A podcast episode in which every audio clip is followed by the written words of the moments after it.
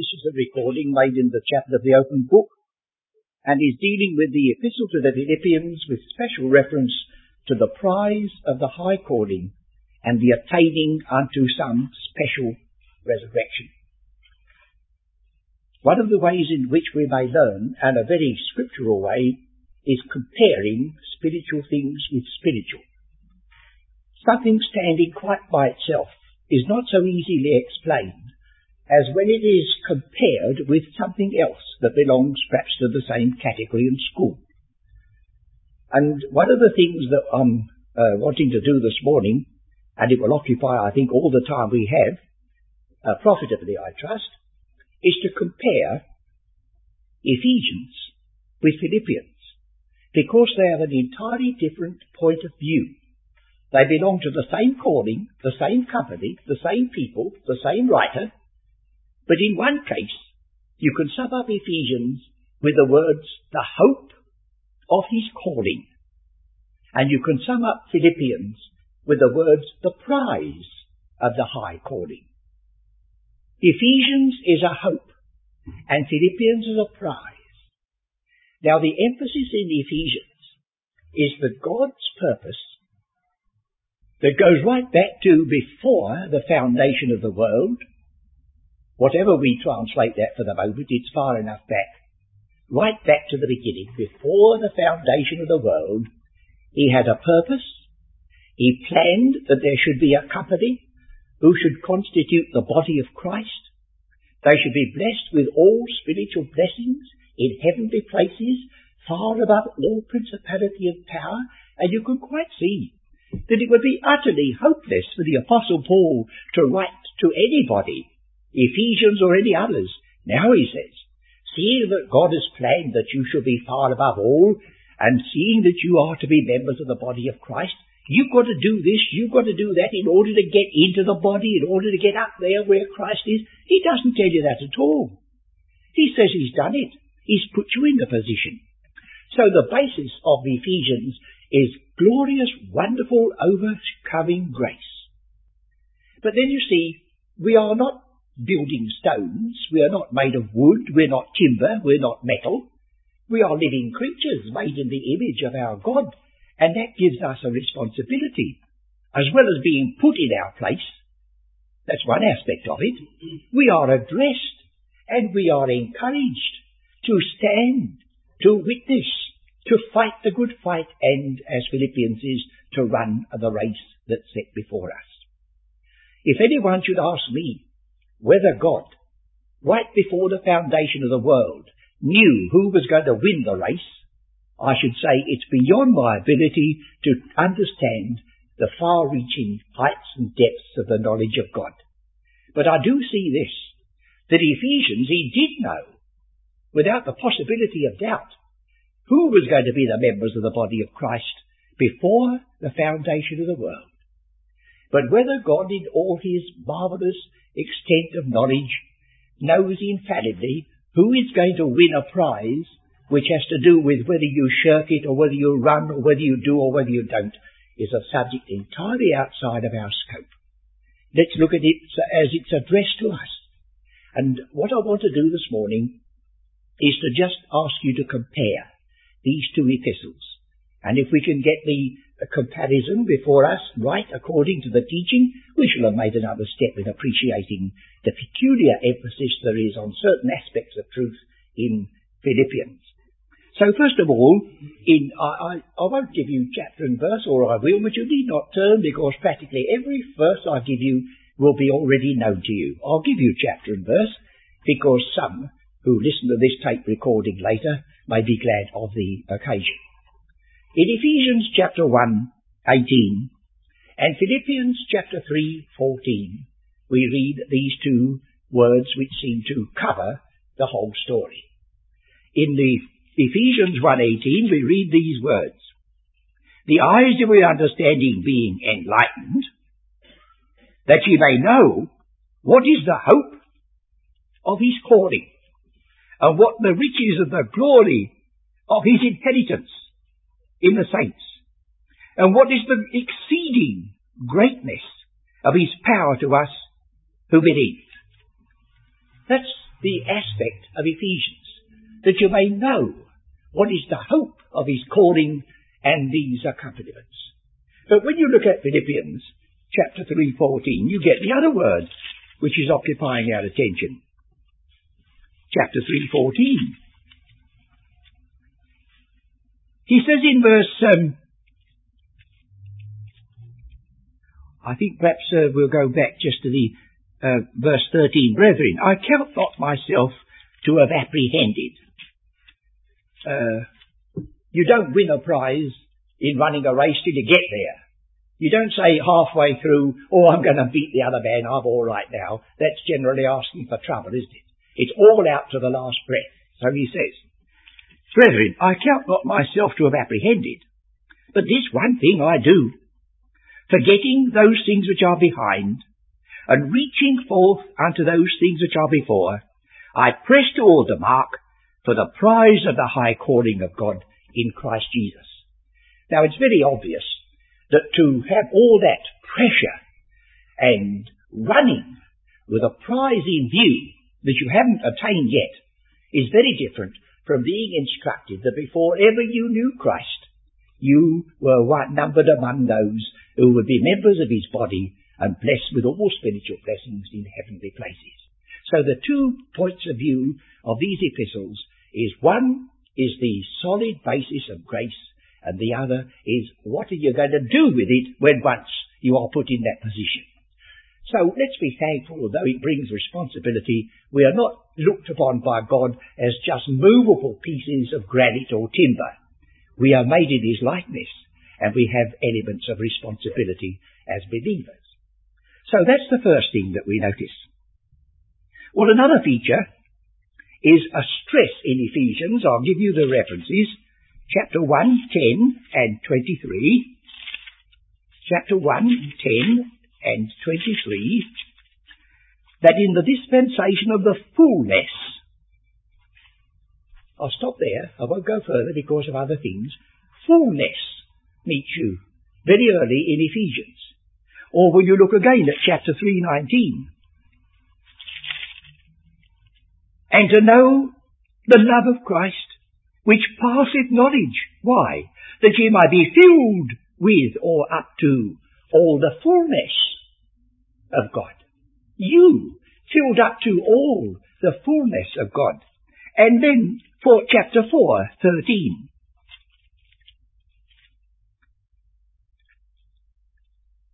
Till we all come in the unity of the faith and of the knowledge of the Son of God unto a perfect man, unto the measure of the stature of the fullness of the Christ. So you can't avoid that if you wish. There is this emphasis in Ephesians of the fullness, which is the goal before this people.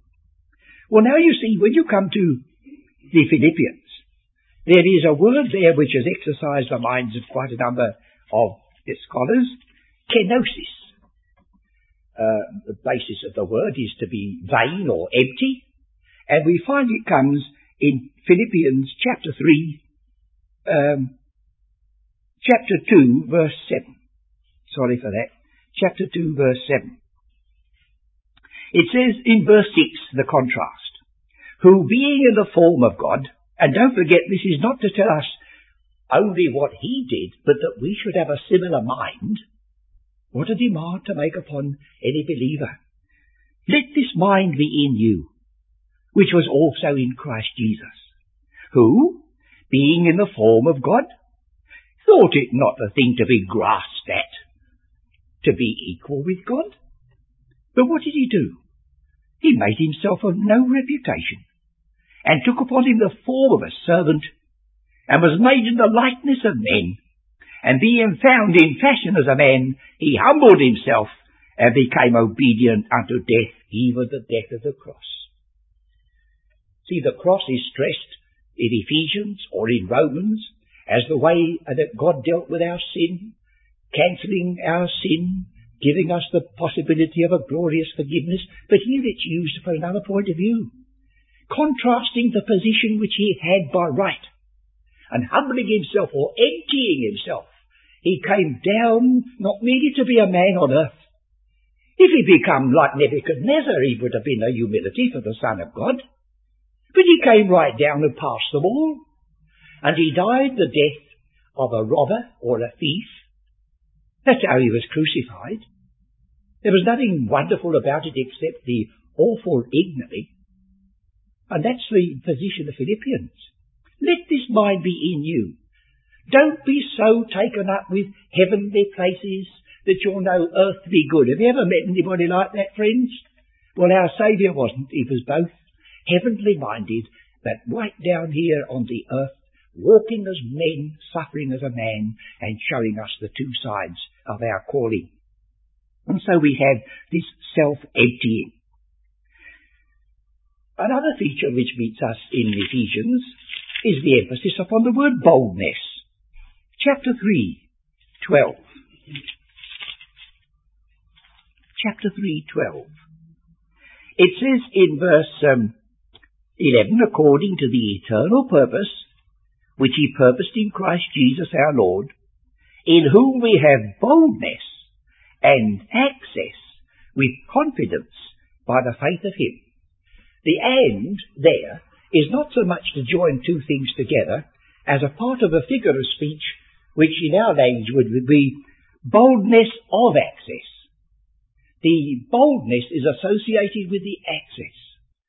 Now, when you come to get descriptions of the throne of God, that the very angels veil their faces before him and dare not look upon that burning throne, when you come to think of the contrast between those holy angels that have never sinned and you and me that have sinned in the past and will go on making many side slips and mistakes in the future, that we are going to not only have access into that holy presence, we're not going to be right at the door, peeping in, standing afar off. We're going to be where Christ sits at the right hand of God, far above all principality of power. So we have the word boldness of access. Boldness. But when you come to Philippians, it's just the opposite. Philippians 2 verse 12. Wherefore, my beloved, as ye have always obeyed, not as in my presence only, but now much more in my absence, work out your own salvation with fear and trembling. It doesn't say work for your salvation. That's hopeless. But having been given this glorious salvation, God expects you to do something about it. But as you do something about it, you're very conscious of your own waywardness, your own frailty, your own ignorance, the pressure of circumstances, and so it's with fear and trembling. Not boldness, but fear and trembling. So to the same people, because they were the same class and the same calling, the apostle stresses their boldness from one aspect and warns them on the other by using the words trembling. Or again, will you look at Ephesians chapter 4, verse 10. chapter 4 verse 10. Speaking of Christ. He that descended is the same also that ascended up far above all heavens that he might fill all things.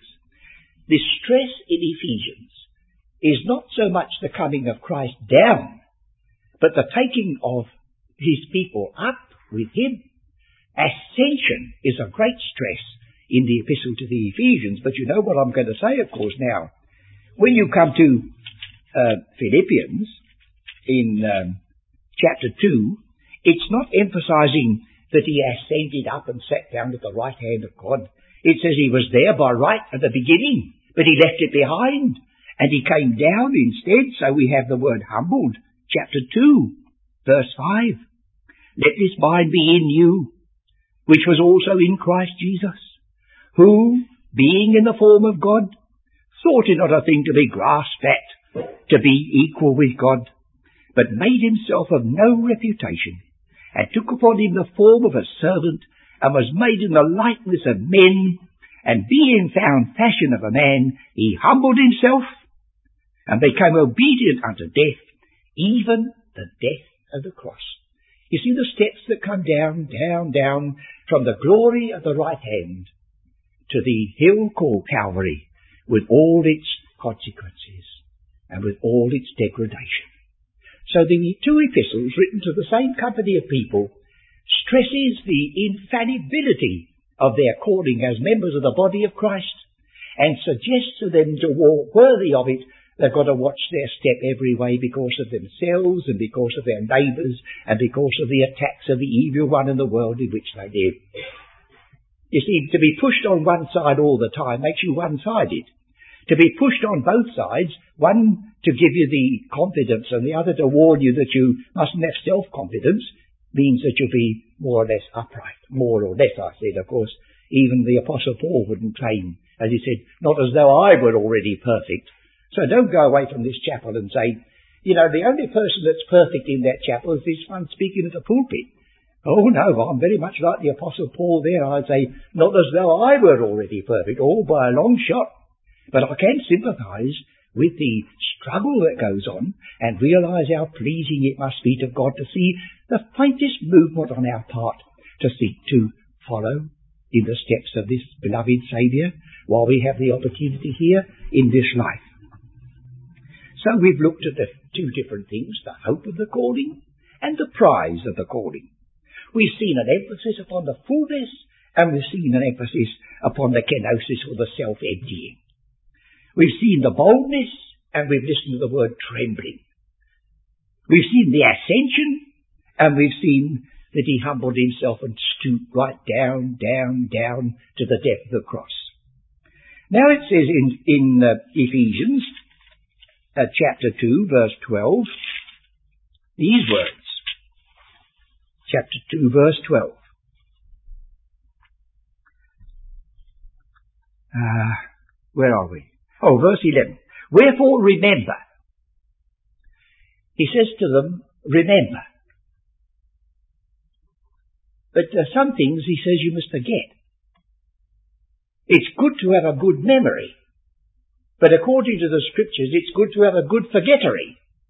Don't take the whole lot with you. Some things have got to be forgotten and left behind as you press on your pilgrimage. So let's see the other, not really remember, but forget in Philippians 3:13. Philippians 3:13. Brethren, I count not myself to have apprehended, but this one thing I do. So he's shutting you up to one thing. One thing I do, and what is that, Paul? I'm forgetting. I'm letting it go. Because it's only a hindrance. You imagine a person entering into a race and taking with him all the bits and pieces that he's got about the house that he values. Well, he's asking for trouble. He'd never gets through, would he?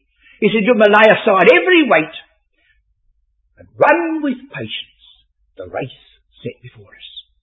So he says here, I count not myself to have apprehended, but this one thing I do, forgetting those things which are behind and reaching forth unto those things which are before, I press toward the mark for the prize of the high calling of God in Christ Jesus. So he tells you he's got a purpose. He's willing to give up, not because he's one of those miserable people who always are only happy when they're miserable. He says, I'm doing it. I know what I'm out for. I'm out for this prize of the high calling. I want to glorify my Saviour by one day putting a crown at His feet. You and I were going to be presented in that day, but supposing we go empty-handed and we see others are able to put even the smallest coronet at the feet of our Saviour. Won't we be sorry that we didn't enter into this a bit more intimately? Won't we be sorry that someone in the chapel of the open book was everlastingly telling us of our high calling and never warned us about the other side of the story which we get in Philippians. That's what we're doing this morning, trying to get a balance, the two sides. So let's go another stage further. I mustn't forget the time, of course. In chapter 3, verse 9 of Ephesians, they're reminded that their salvation and their position is not of works. Chapter 3, verse 9 uh, to make all men see. What is the fellowship of the mystery? Uh, where, where is it here? I've got the word. I've, I've lost my passage somewhere. But you know that it is not of works, lest any man should boast. What was it? Two nine. Oh, that's it. Thank you. I was looking at the the uh, wrong one. I'll read that again then. Oh, I did that just to show you that I wasn't already perfect. But you may say you needn't do that. We know that without. All right. Yes. Verse 8. For by grace are ye saved through faith.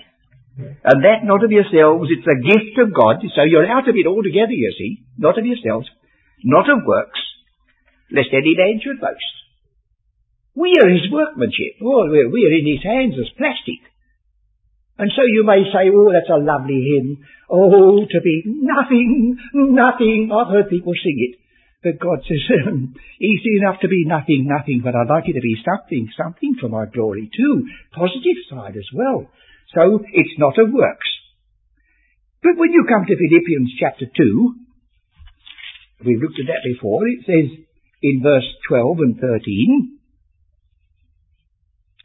Wherefore, my beloved, as ye have always obeyed, not as in my presence only, but now much more in my absence, work out your own salvation with fear and trembling.